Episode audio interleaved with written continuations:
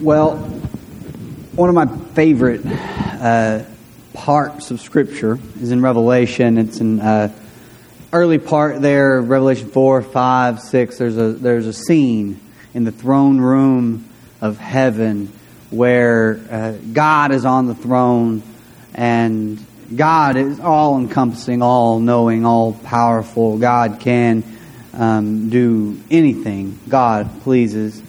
And the world, the saints, are worshiping God. And they are from every nation, every tribe, every people, every language.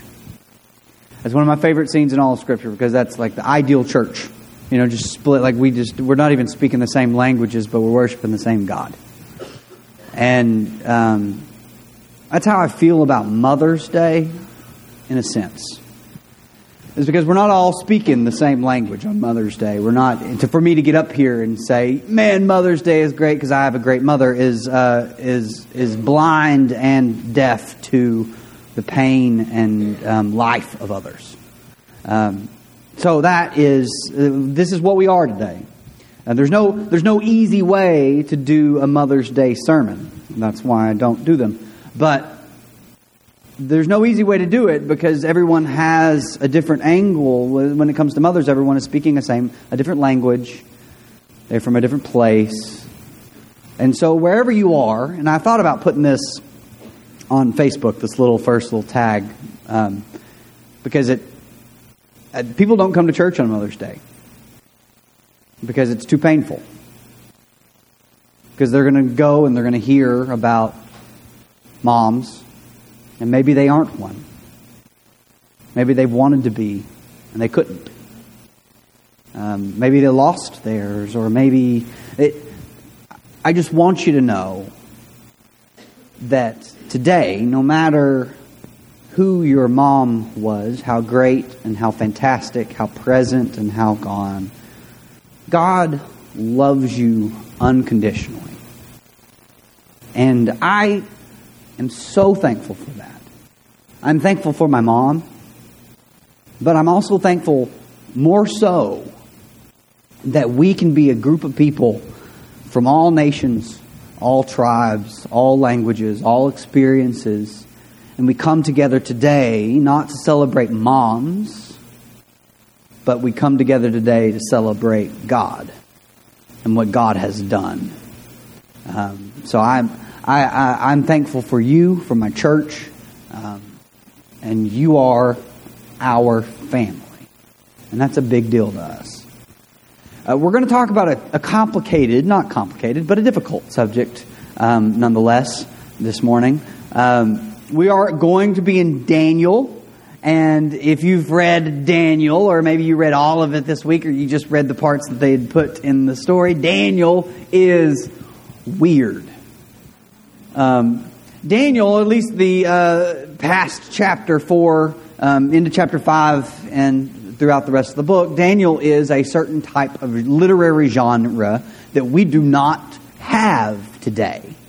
Like we don't have a a, a, a type of this type of genre. You know, whenever they do poetry, we know what poetry is. You know, and everyone's like, oh, I can't stand poetry. Let's turn on some music. Um, but we know what poetry is. We know what um, we know what a letter is. We know wisdom. We know sayings. We know what a, a, a, a fiction or nonfiction story is. We know about parables. But this particular type of, of literature is tough to process, and a lot of people have, and most of them have failed. And I'm not going to venture in to that particular. Um, literature, that's more of a class than a sermon. But I do want to look at, uh, at three guys. Three guys that I find near and dear to my heart. Hanan, Hananiah, that says, just says Hannah.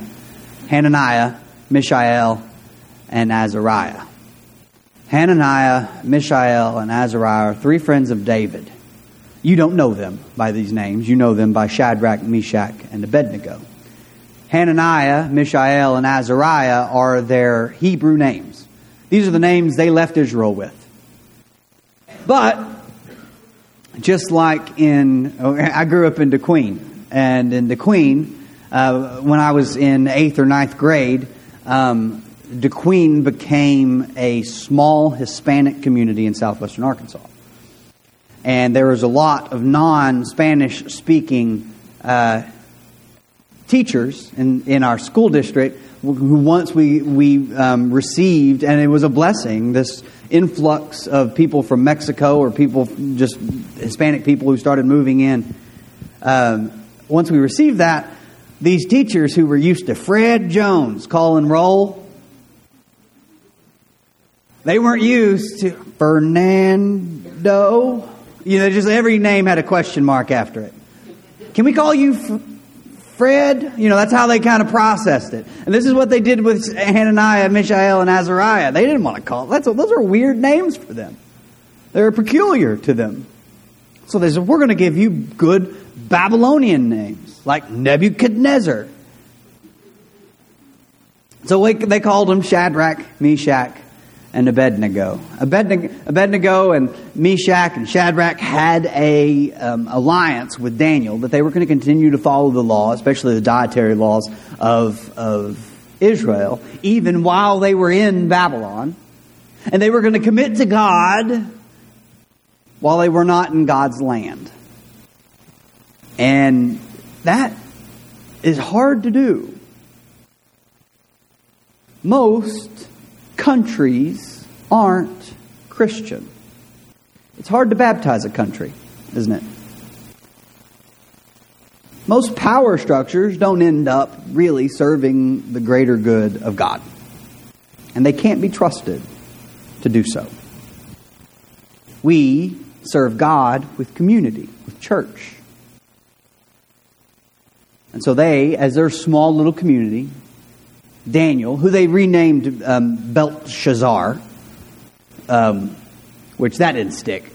Shadrach, Meshach, and Abednego um, sticks because it sounds like three names that Ray Stevens made up in a song. It does, doesn't it? It sticks. We like it. Belshazzar, not so much. We give that Daniel. Well, Shadrach, Meshach, and Abednego were um, they got in trouble. Um, because Nebuchadnezzar had built a, a, big altar that he, out of all sorts of things, you know, he, he made it fantastic. People would come and they'd say, that is fantastic. And uh, Nebuchadnezzar, who, and you'll find this out in just a second, is a lunatic. Um, earlier in Daniel, he calls his, uh, he has a dream that disturbs him, which you, maybe you do that too sometimes. Um, and you, you, he woke up and he said, What does this dream mean? So he goes to his smart guys in the place and he says, uh, What, what did my dream mean? And they said, Oh, tell us about it. He goes, If I tell you about it, you're just going to make something up. You tell me about dream. Or I'm going to cut you into tiny pieces. They said, ah, what? No, that's impossible. He's like, cut him into tiny pieces. like he's, he's crazy. He's a lunatic. Um, even, we'll find out later at the end of the story, I don't think I have it on the slides, but at the end of the story, whenever he's praising God, he said, No one should speak against this God or I'll cut them into tiny pieces. He really wants to cut people into tiny pieces. So he builds this big uh, altar and he has them play a bunch of music. And he wants everyone to bow down to the structure that he has created. Uh, if you bow down to the structure I have created, you are essentially bowing down by proxy to me. He wants them to worship the thing that he has built. And so everyone, all the, mainly it's just the officials. It's not the whole nation, but all the officials, whenever they were in um, the, the courts there, whenever all the music played, everyone then had to turn. They had to bow down to this. And if you didn't, he built a furnace, um, like a brick oven for people. And he was going to throw you in there if you didn't bow down, just because, you know, he needed some lunacy to threaten people with. Well, Shadrach, Meshach, and Abednego, just didn't do it. And you probably could get away with that actually, because no one was watching. They they played it, and everyone bowed down, and then there you there you go. You you did it, and then you went about your business. But some people came to Nebuchadnezzar and said, "Hey, those Jewish guys aren't doing what you said they were going to," and Nebuchadnezzar is upset. Then Nebuchadnezzar, in a furious rage, commanded that Shadrach, Meshach, and Abednego be brought in. So they brought those men before the king. Nebuchadnezzar said to them, Is it true, O Shadrach, Meshach, and Abednego, that you do not serve my gods and you do not worship the golden statue that I have set up? Maybe you wonder this too, but were they always standing in that order?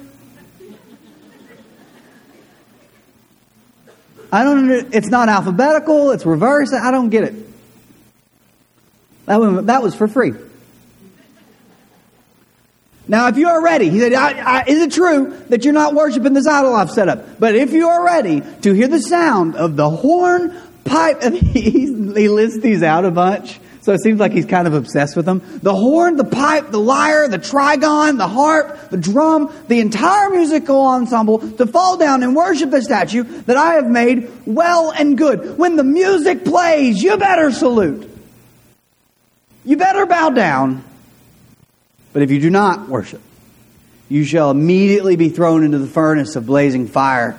And who is the God that will deliver you out of my hands? Shadrach, Meshach, and Abednego answered the king, O Nebuchadnezzar, we have no need to present a defense to you on this matter. If our God, whom we serve, is able to deliver us from the, fire, the furnace of blazing fire, and out of your hand, O king, let him deliver us. But if not, be it known to you, O king, that we will not serve your gods, and we will not worship the golden statue that you have set up. Do you notice what they think about God? Because I think it might be just a hair off from what we think about God. When we think about God sometimes, we call God, I don't, this is a very church term, sovereign. Have you heard this term? Sovereign. Spelt just like it sounds.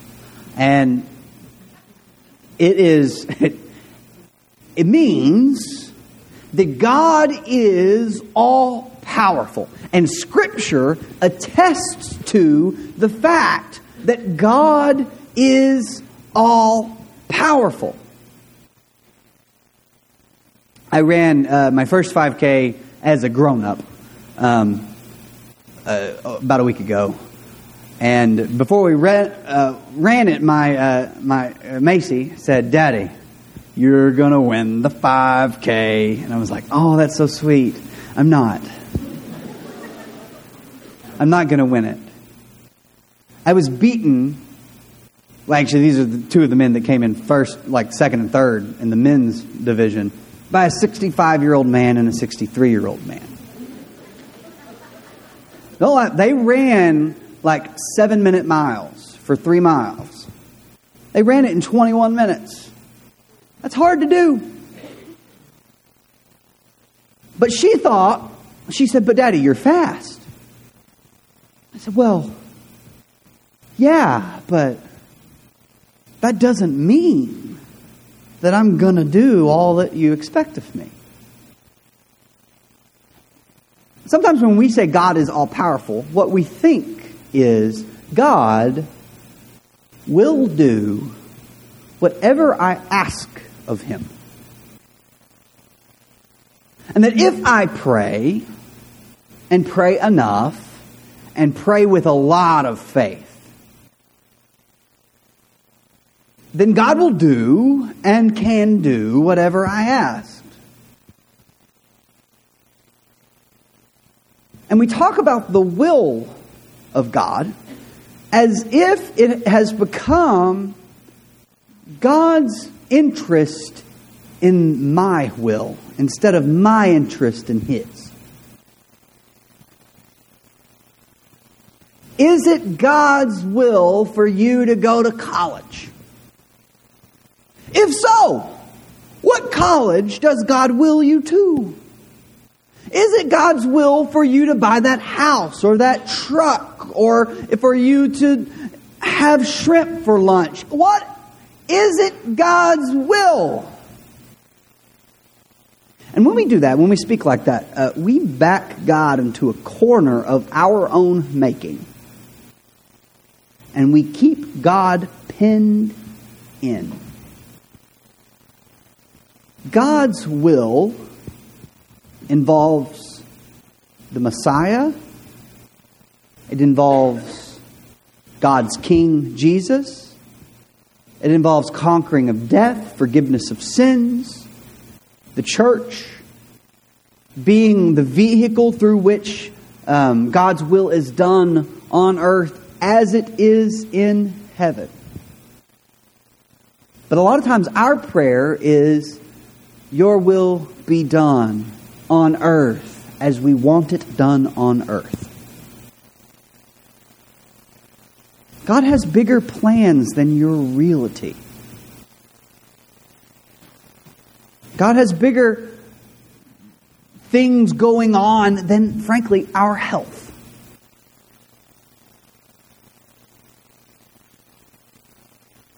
My children are probably going to grow up and marry someone I hate. Not because Nolan, Nolan's fine. I'm just going to high five him and say, nailed it, and we're going to move on. But the girls, I'm going to hate those guys for a little bit because that's the way it's supposed to happen. But we can pray all we want that our children turn out and, and, and, and engage with and marry people that are a blessing to them, but in the end, it is their choice. It is their choice. And God is not going to grab their, their arms and steer them in the right direction.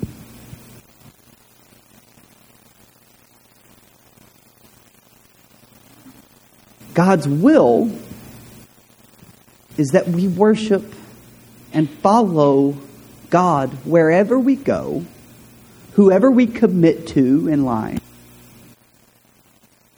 And that we, are, we glorify God in that process. Notice what they said. They said, they didn't say, oh, you just watch it. God's going to save us. God does. You read the rest of the story, God does save them. There's another person in there, don't know, that an angel. A lot of people have said that's Jesus. That's weird. Um, I don't see where the Bible says that. But there's God sends somebody and they are protected. But they know that there's another option. That they will not get what they want. They will not be able to be blessed in the way that is possible. God may let them die. Which turns out they eventually did. Just not here. But they knew, they knew that there's another option. If God does not save us, God's still God anyway. If God does not heal, God is still God. Sovereignty is not that God has his hand and is making every situation uh, happen. Sometimes we think about that. We, we think, oh, well, if God is all powerful, then God must be controlling everything. And that's just not, it seems, how it works. There, it is consistent throughout Scripture that God wants a thing and doesn't get it. God wanted the people of Israel to come up out of Egypt and be a kingdom of priests to all the world. And within, like, they were like, man, it's been 12 chapters. Let's worship an idol. They, They didn't, they didn't have watches. But they, God wanted the whole nation of Israel to be the priest to all of the world. And when it didn't look like they were cut out for that, He made the Levites priests to the people of Israel. God wanted them to just march into Canaan. And they said, Those guys are too scary. And so they marched around the desert. God wanted Adam and Eve to stay in the garden, and they didn't. So, next time something happens the way you don't want it to happen, remember that God's with you on that one. Don't go blaming God for stuff like that. Next time the world doesn't work the way you thought it should work, God understands that. Jesus in the garden said, I don't, I don't want this to happen, but then went into it anyway. So if God wants things to happen that don't happen, is God all powerful? the answer to that question is yeah. But God, for the sake of relationship, gets to choose where God is powerful. What God does, and what this is fantastic power. See, real power isn't getting everything you want all the time, but real power is being to take anything that happens and use it for the good of God. You don't you are not going to get what you want all the time. But whatever comes your way, God can handle. When we do the will of God, which is worship God and follow Jesus, and live together in holy Christian community as a church, we live out the will of God, God can handle what chaos throws at us. And hear me, this last part's important for the good of the kingdom of God. So we hear in Romans, right? God works all things together for those who love him for his way.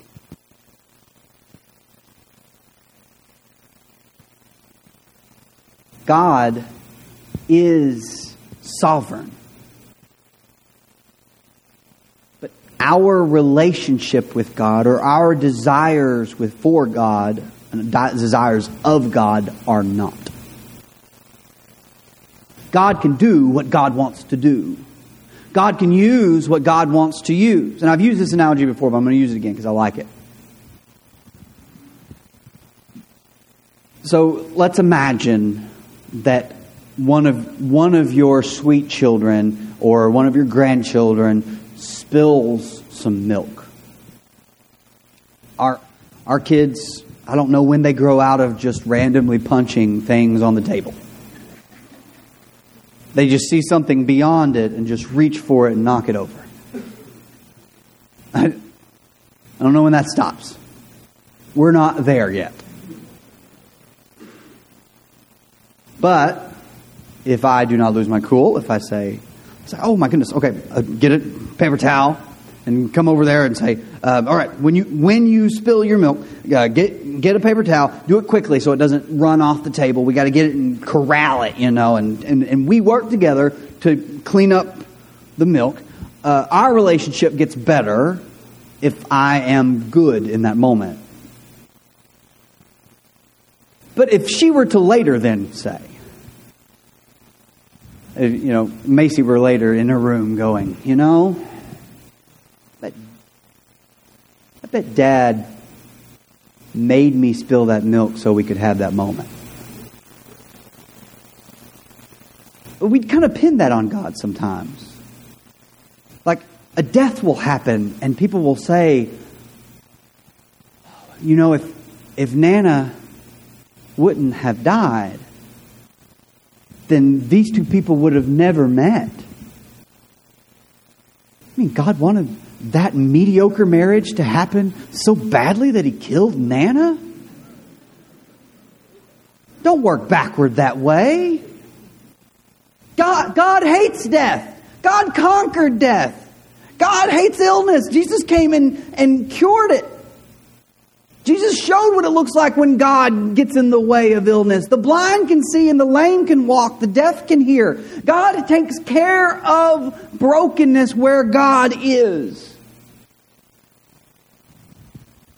And God has asked that of us as His church to be the people who handle brokenness in the world. And when we look to God and say, God is good, we put no conditions on that. When we look to God and we say, God will save us, what we mean is God will redeem us from death, God will forgive our sins, God will restore our brokenness in the end. But that doesn't mean that every turn and every decision is going to lead to something perfect. God might save us. But if not, be it known to you, O King, that we will not serve your gods. And we will not worship the golden statue. I don't care what life throws at me. God is God. I don't care what my what disease takes over my body. God is God. I don't care what awful thing I'm grieving this day. God is God. Be it known to you, O world, that our God can take anything that is thrown at God and use it for good. I think that's an important way to think about it. Because unless not, if you don't, then God's things are going to happen, and then you're going to be blaming God for things, and being and you're going to wonder, what is God doing here? The best He can with what comes God's way. As Christians, the way we reflect this is important. We do not need to be the people who panic. Something happens, God can handle it. God can use it. Now, God may save me, but if God doesn't save me, God can use it. God has used, as we've seen already through the story, some of the most broken people. They've made decisions that God did not like. They've done things that God did not want them to do, but God says, I can deal with this too. And faith, living out, living, living, faith lived out in practice is a faith that assumes that when brokenness and chaos comes comes to me, I can deal with this because God can deal with this. It may be awful, but I am not alone. It may be hard. I may have to grieve it, but I'm not alone. And be it known to you, O world, O chaos, O evil, O Satan, that I will not bow down to fear and brokenness and anxiety.